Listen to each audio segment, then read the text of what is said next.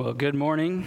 It is good to be in the house of the Lord with you this morning and a pleasure to bring the Word of God to you today. And before we get started, I want to reiterate something that uh, Brother Brian said earlier, and that's to point out the K group questions. We are starting K groups back this week, and we have questions now to ponder and consider about the, uh, the sermon today. And I would encourage you, as I preach. I know this is kind of weird to, for a preacher to say, pay attention to something other than me, but pay attention to the questions and look at them and, and think about how you might answer them as you listen to God's word today.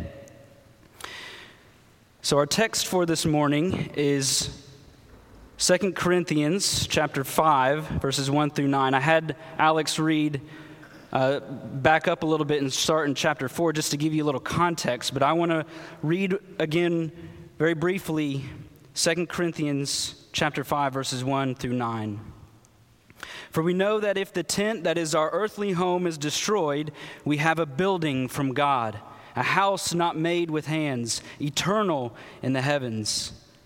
For in this tent we groan, longing to put on our heavenly dwelling, if indeed by putting it on we may not be found naked. For while we are still in this tent, we groan, being burdened not that we would be unclothed, but that we would be further clothed, so that what is mortal may be swallowed up by life. He who has prepared us for this very thing is God, who has given us the Spirit as a guarantee. So we are always of good courage. We know that while we are at home in the body, we are away from the Lord, for we walk by faith and not by sight. Yes, we are of good courage, and we would rather be away from the body and at home with the Lord. So, whether we are at home or away, we make it our aim to please Him. Would you pray with me? Our Father in heaven, we come to you on the merit of your Son, Jesus Christ. Nothing that we do or say could ever gain us entrance into your presence, Lord. And so we rest fully on Christ this morning. And we pray, God, that you would fill us with your Holy Spirit in this time, that He may illuminate the words of your scripture so that we may see your beauty this morning, Lord. May we be captured by your glory as we ponder our life with you now and the life that we will have with you for eternity. We pray in Jesus' name. Amen. So I'll confess something to you this morning. For the past several weeks, as I prayed and thought about what to preach this morning, and as I ended up on 2 Corinthians chapter 5, and then I prayed and studied more, I quickly became daunted by the subject matter. Despite my cheeky little title for this sermon, the topic of heaven and what it's like, what it means to leave the earthly life and to be at home with the Lord, is a weighty subject. It's very daunting for me this morning. And I think that it is that way for two reasons. One is that this is a very emotional subject, it's an emotionally charged topic. For some, the mystery of passing from this life to the next fills them with fear and dread. And for others who may have lost loved ones, the desire to know that they are safe and at peace elicits strong emotions. And what underlies this, I think, is, is a fear or anxiety of the unknown. Heaven, being away from the body and present with the Lord, is by very definition outside of our experience. We know nothing of it now experientially. And so it is natural to fear what we can't know.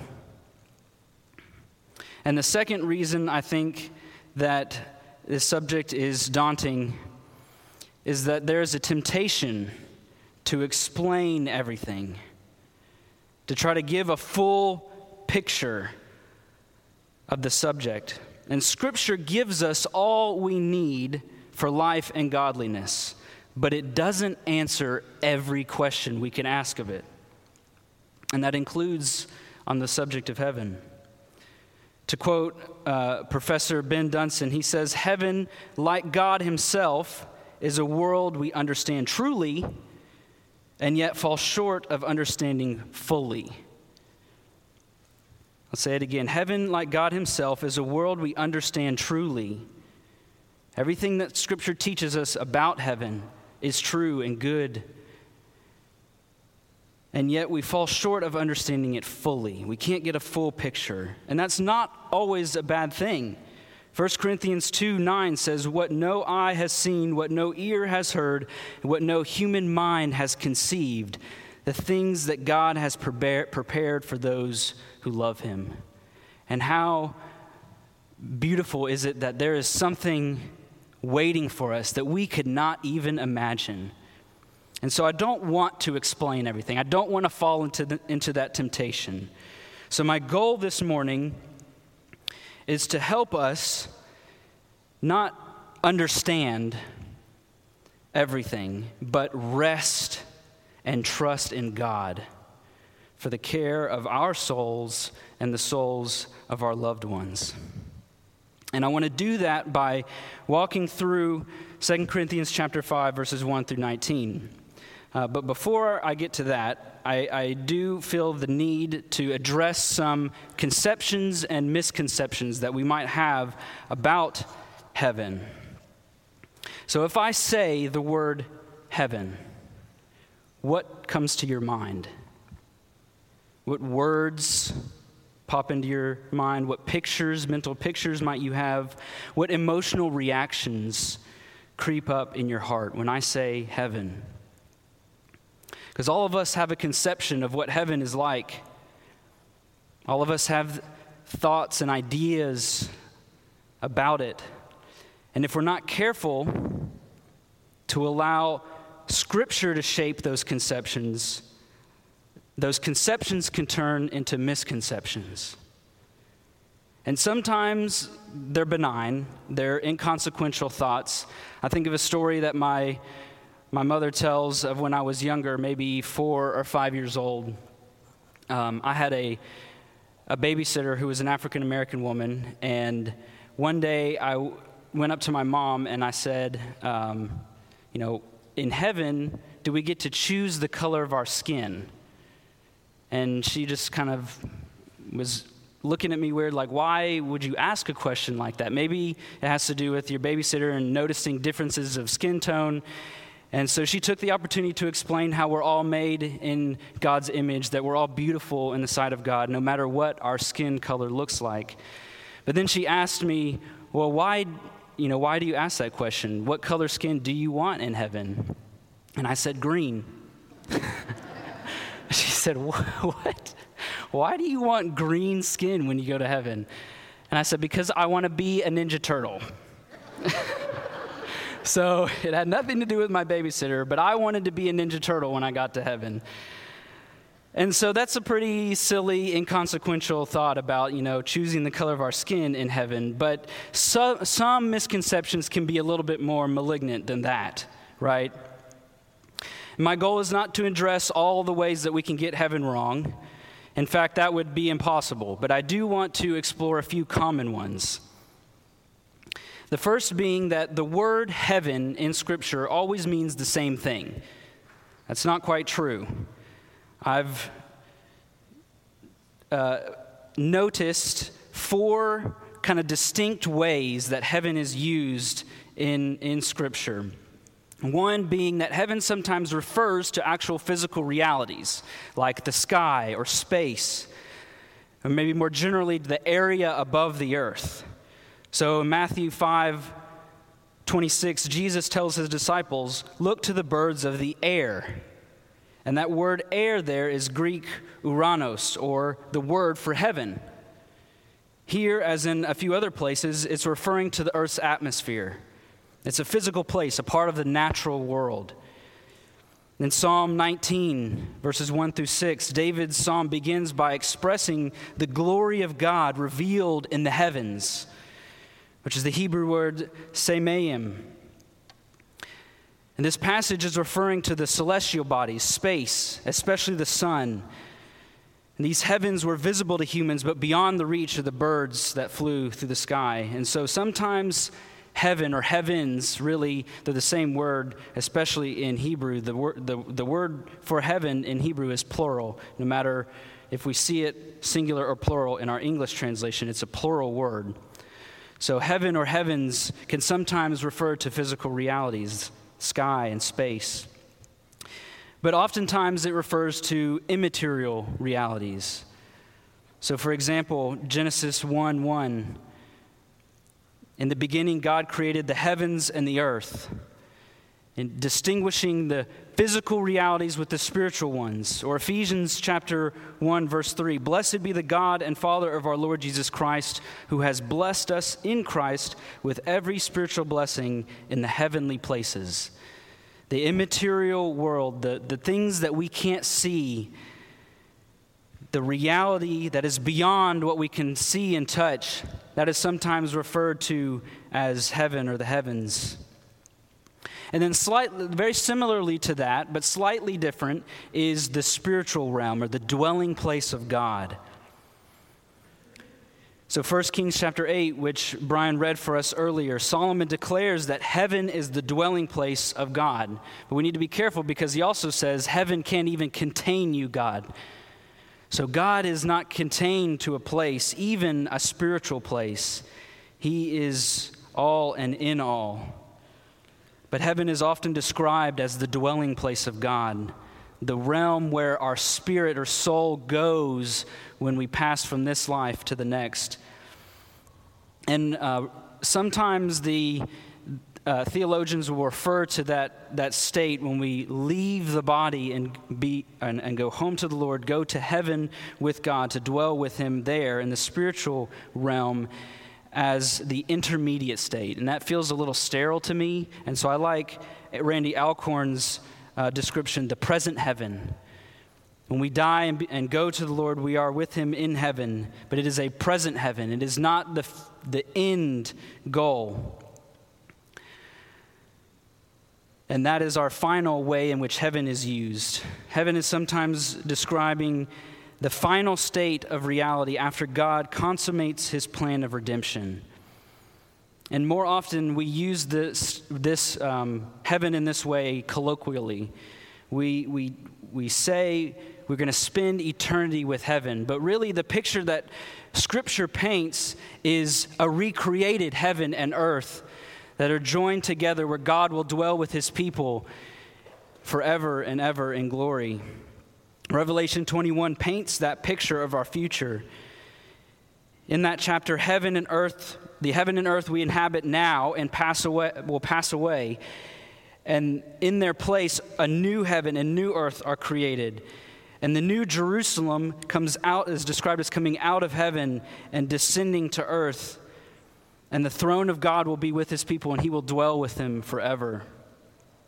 And Lord willing, as we prayed for this morning, uh, my good friend and brother Zach Carter will be exploring that sense of the word heaven next week.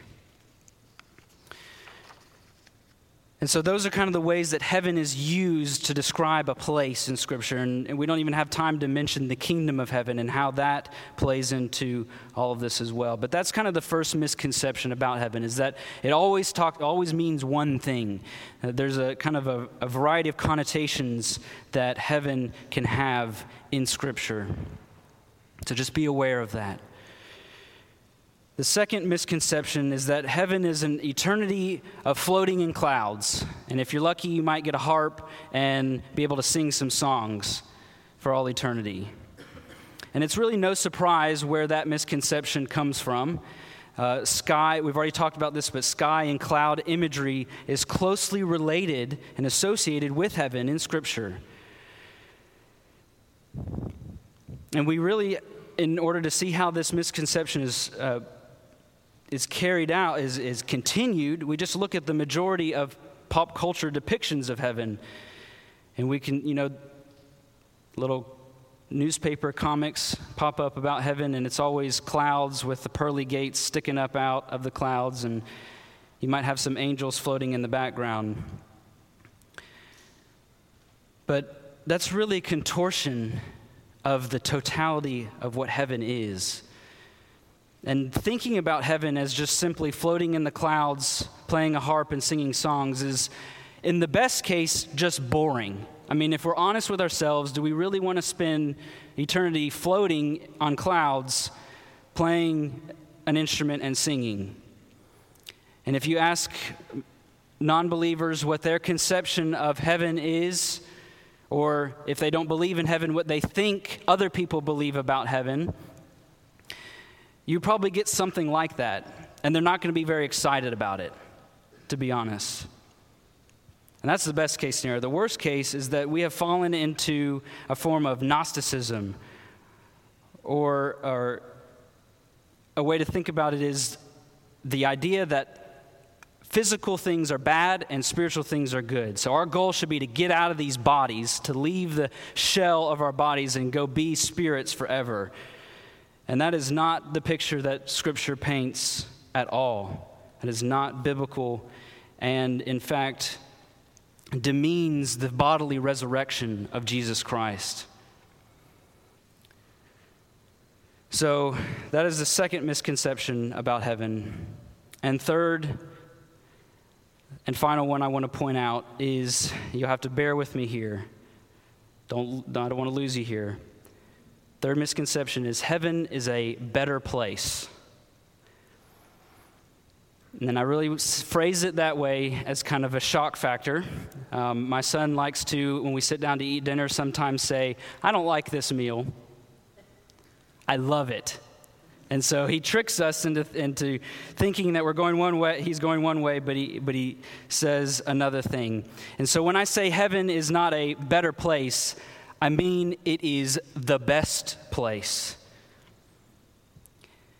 How many times do we hear attempts to console the grieving with, oh, he or she is in a better place? At best, this is a mediocre attempt to console people with half truths. But I fear that for most people, when they say that, they have missed the point of heaven completely. Pastor John Piper gives this warning. He says, Why do we want eternal life? Why do we want heaven? One might say, Because hell is the alternative, and that's painful. Another might say, because there will be no sadness there. Another might say, my loved ones have gone there and I want to be with them. And others might dream of endless bodily pleasures or maybe some more noble fortunes. In all these things, one thing is missing God. Because when I fear when we say heaven is a better place, we lead people to think about all the things that God gives to us, that God removes from us as we uh, move from this life into the next. It is good that we no longer have the weight of sin, that there is no more crying, nor shame, or pain, or suffering anymore. But if we stop there, we're missing it completely. Because the true point of eternal life is that we have God. God is eternal life. Or more accurately, John, what Jesus says in John 17, verse 3 this is eternal life, that they know you, the only true God, and Jesus Christ, whom you have sent. That's what eternal life is, is knowing God and being with God. 1 Thessalonians 4:17 and after that we are we who are still alive and are left will be caught up together with them in the clouds to meet the Lord in the air and so we will be with the Lord forever. Knowing God and being with God is the point of heaven. 1 John 3 2 says, Beloved, we are John, God's children now, and what we will be has not yet appeared. But we know that when he appears, we shall be like him, because we shall see him as he is. We will know God, we will be with him, and we will be like him. And to top it all off, Psalm 16, verse 11 You make known to me the path of life. In your presence, there is fullness of joy. At your right hand are pleasures forevermore. The reason why in heaven we will have a fullness of joy and pleasures forevermore is because we will be at the right hand of God. We will be with Him and we will be like Him and we will know Him. Heaven is not just a better place, it is the best place that currently exists because we will be with God. That's why I loved singing that hymn, I'd rather have Jesus. Because if heaven is all the good things that we can think of, but Jesus is not there, then it's not heaven at all. I'll read a quote from Jonathan Edwards, and I want you to pay attention. This is a sermon that he gave to his people. In it, he says, The redeemed have all their objective good in God. God Himself is the great good which they are bought, brought to the possession and enjoyment of by redemption. He is the highest good and the sum of all the good which Christ purchased. God is the inheritance of the saints. He is the portion of their souls. He, God is their, their wealth and treasure, their food, their life, their dwelling place, their ornament and diadem, and their everlasting and honor and glory. They have none in heaven but God. He is the great good which the redeemed are received to at death, and which they are to rise to at the end of the world. The Lord God, He is the light of the heavenly Jerusalem. He is the river of the water of life that runs, and the tree of life that grows in the midst of the paradise of God. The glorious excellencies and beauty of God will be what will forever entertain the minds of the saints, and the love of God will be their everlasting feast. So, that is a few misconceptions about heaven and how we might be able to avoid them. So moving on to our text for this morning. 2 Corinthians chapter 5 verses 1 through 9. We see pick up in verse 1. Paul says, "For we know that if the tent that is our earthly home is destroyed, we have a building from God, a house not made with hands, eternal in the heavens." So I think it's interesting that Paul uses the imagery of tents because that goes all the way back through the Old Testament to Exodus chapter 26 when God gives the instruction to build the tabernacle, a tent, a temporary dwelling. So I think Paul uses that imagery, tent versus building, to point out the fact that this life, this earthly life that we have now, is temporary. Tents are temporary, buildings are permanent. Even Acts chapter 18, verse 3 describes Paul as a tent maker, and likely he made tents for tourists that would come into the region of Corinth to uh, participate or view the Is- Is- Isthmian Games, which are essentially like an Olympic type event back in first century um, Greece. So, this idea of tents is all throughout Scripture as being temporary dwellings. And he describes our earthly life as a tent. What we, what we ex- live and experience now is but temporary. We are waiting and anticipating a permanent home with God, a home not made with hands, that is eternal, that is permanent. John 14, verse 2, Jesus says, In my Father's house there are many rooms. If it were not so, I would have told you, I would have not told you that I go to prepare a place for you. Now, I don't know if we'll literally be living in rooms or mansions, as some translations uh, put there. But what is clear is that Jesus is assuring his followers that anyone and everyone who comes to him by faith will be welcome into the family of God. There is room for you. You will be at home with Him if you have faith in Christ. And even that imagery portrays the, the many rooms in the house of God, portrays, uh, picks up on the first century uh, cultural um, practice of a, a family adding on to their homes. When a child was old enough to get married, it would, the son would marry, and then his family would add, add an addition onto his family's home, and they would live together. So, what, God, what Jesus is saying is that there is room for you in the family of God. You will be with me forever, permanently, eternally. So, when we leave the temporary dwelling of the earthly body, we will have an eternal home with Christ. So then we move on to verses 2 through 4. And we see there a longing, an anticipation, a groaning for what is to come.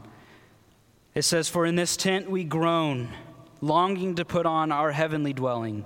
If indeed by putting it on we may not be found naked. For while we are still in this tent we groan, being burdened not that we would be unclothed, but that we would be further clothed, so that what is mortal may be swallowed up by life.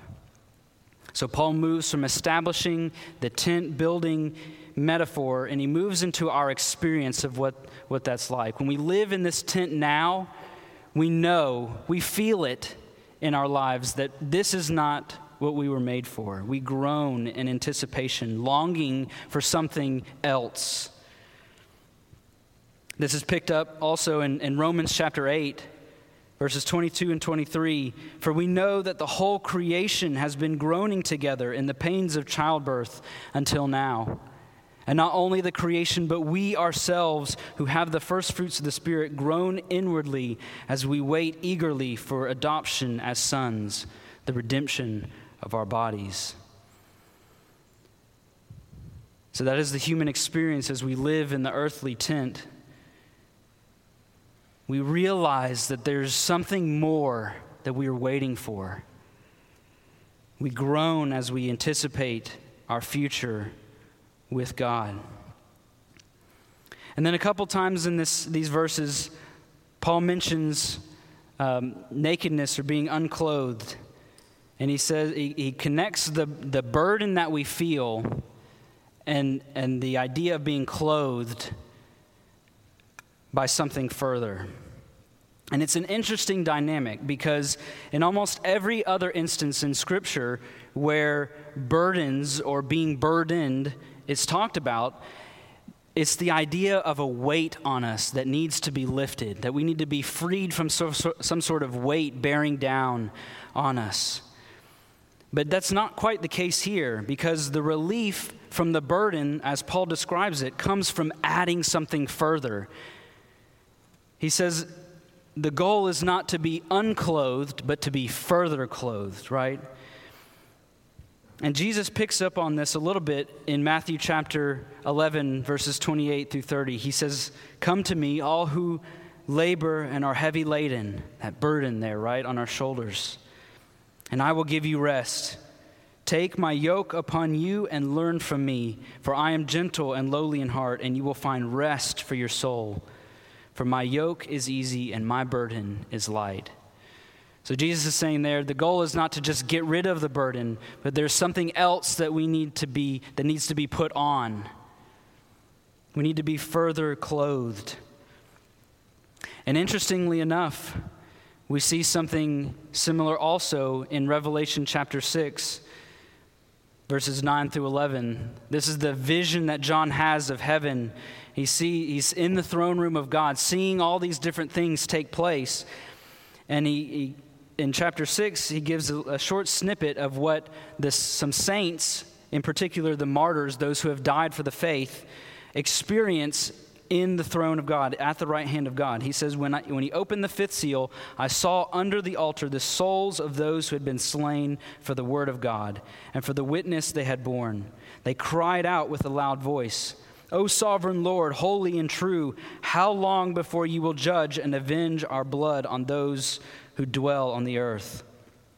Then they were each given a white robe and told to rest a little while longer until the number of their fellow servants and their brothers should be complete, who were to be killed as they themselves had been.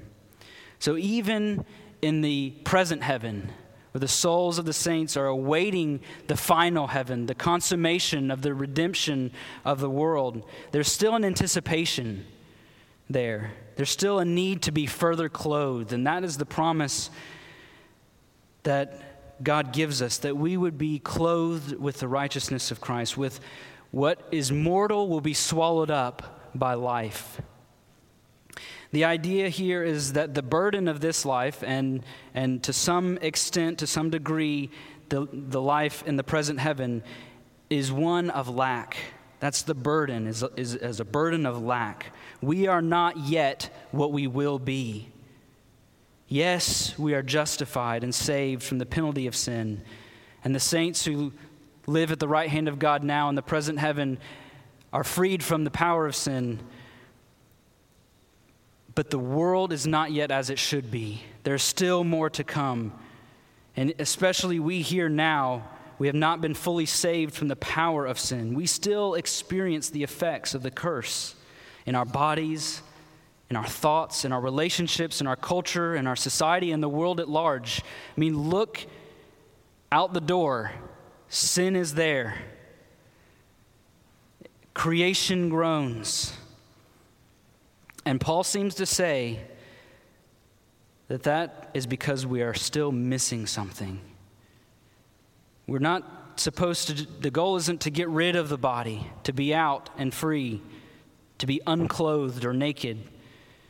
What we need is what is mortal to be swallowed up or covered by life. Paul says it another way in 1 Corinthians 15 for this perishable, perishable body must put on the imperishable, and this mortal body must put on immortality. When the perishable puts on the imperishable, and the mortal puts on immortality, then shall come to pass the saying that is written Death is swallowed up in victory. O death, where is your victory? O death, where is your sting? The sting of death is sin, and the power of sin is the law. But thanks be to God who gives us the victory through our Lord Jesus Christ.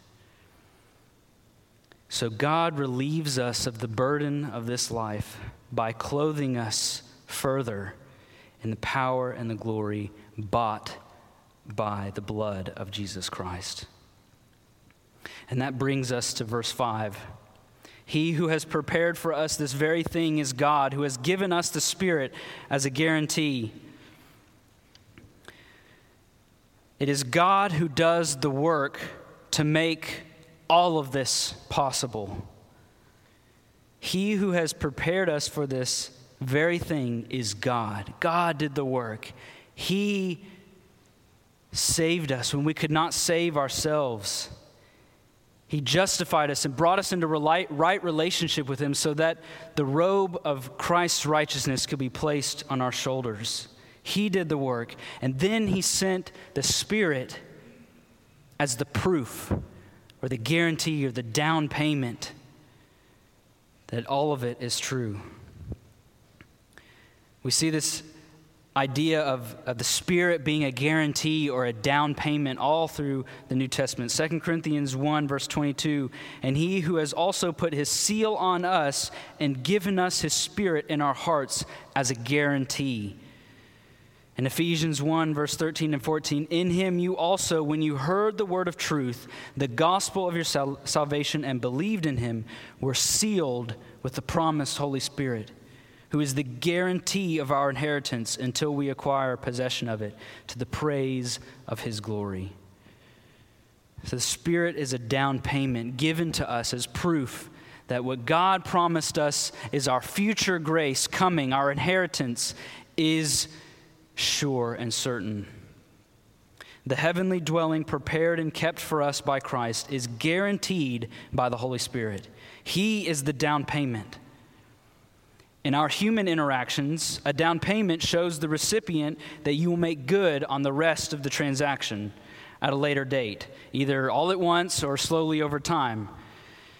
So, how much more certain then can we be with God's down payment?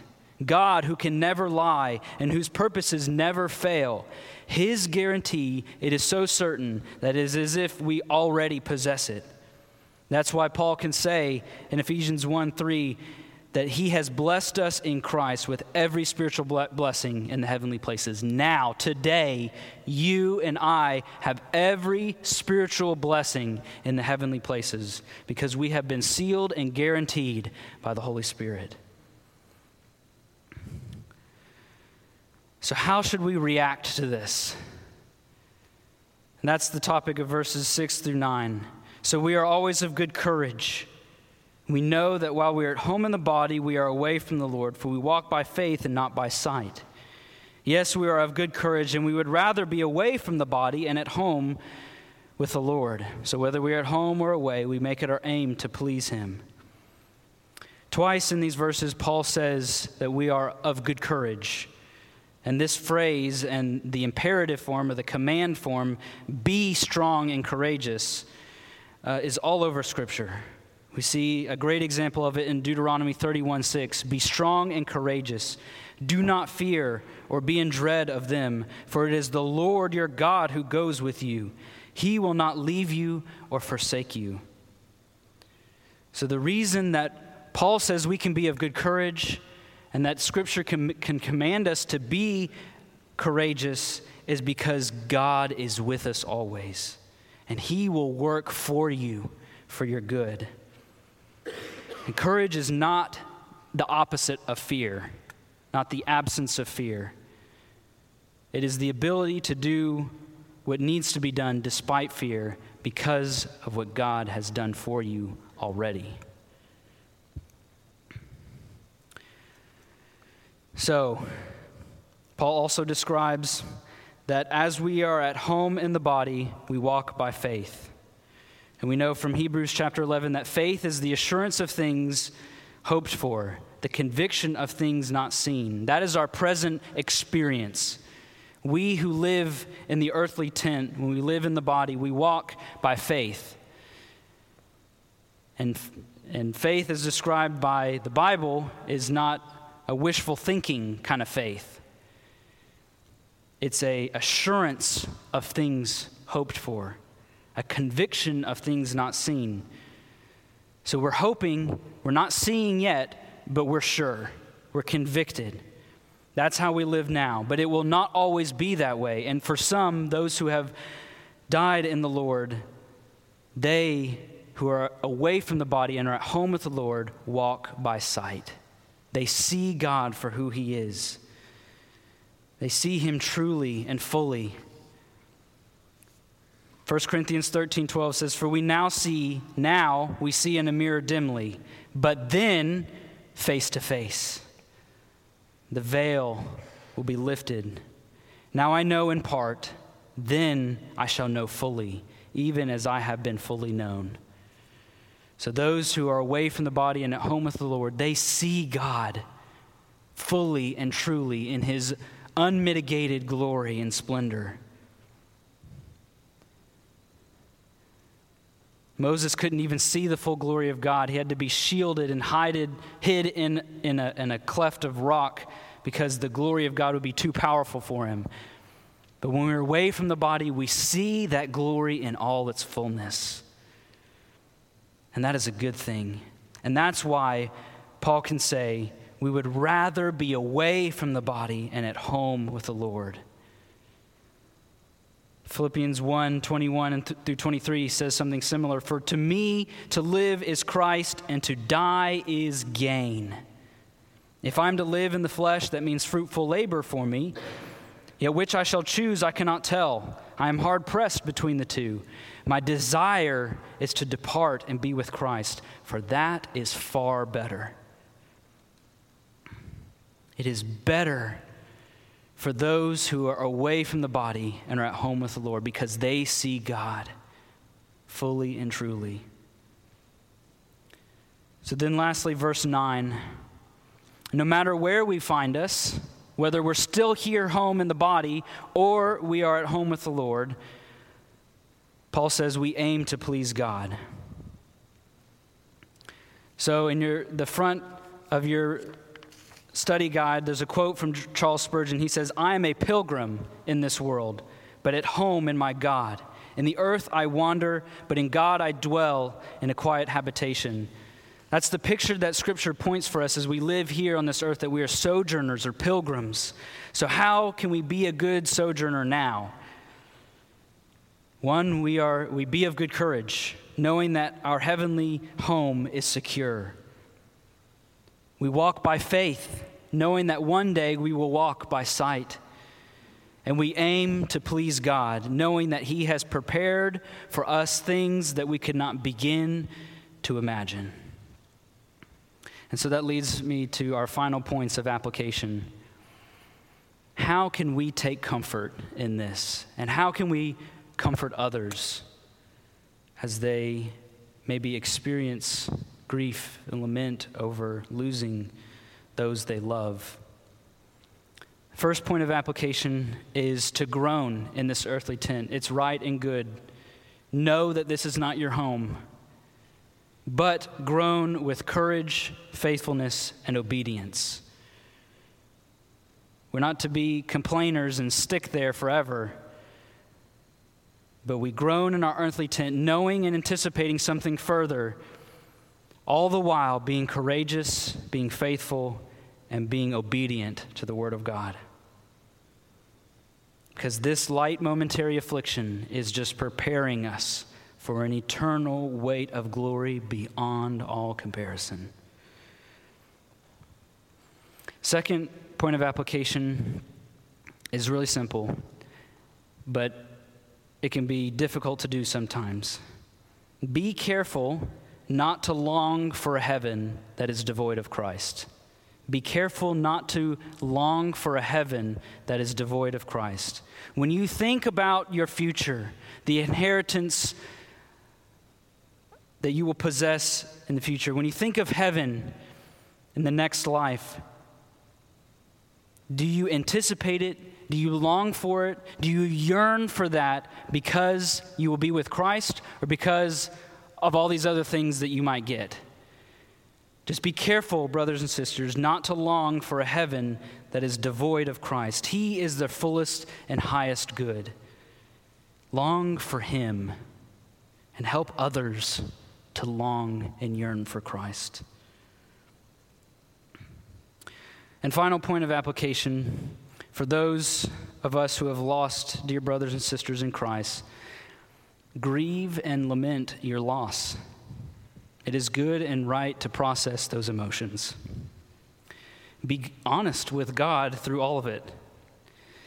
But in the midst of that grief and that lament, spend time to meditate on the fact that those who have died in Christ are with Him now. They are home. They are at rest and peace. They are more at rest and peace than us. They are freed from sin and beholding with unveiled faces the glory of Christ. They know him fully and are like him, lacking only the resurrection of their bodies in the new heaven and the new earth. And Lord willing, we will learn about that next week.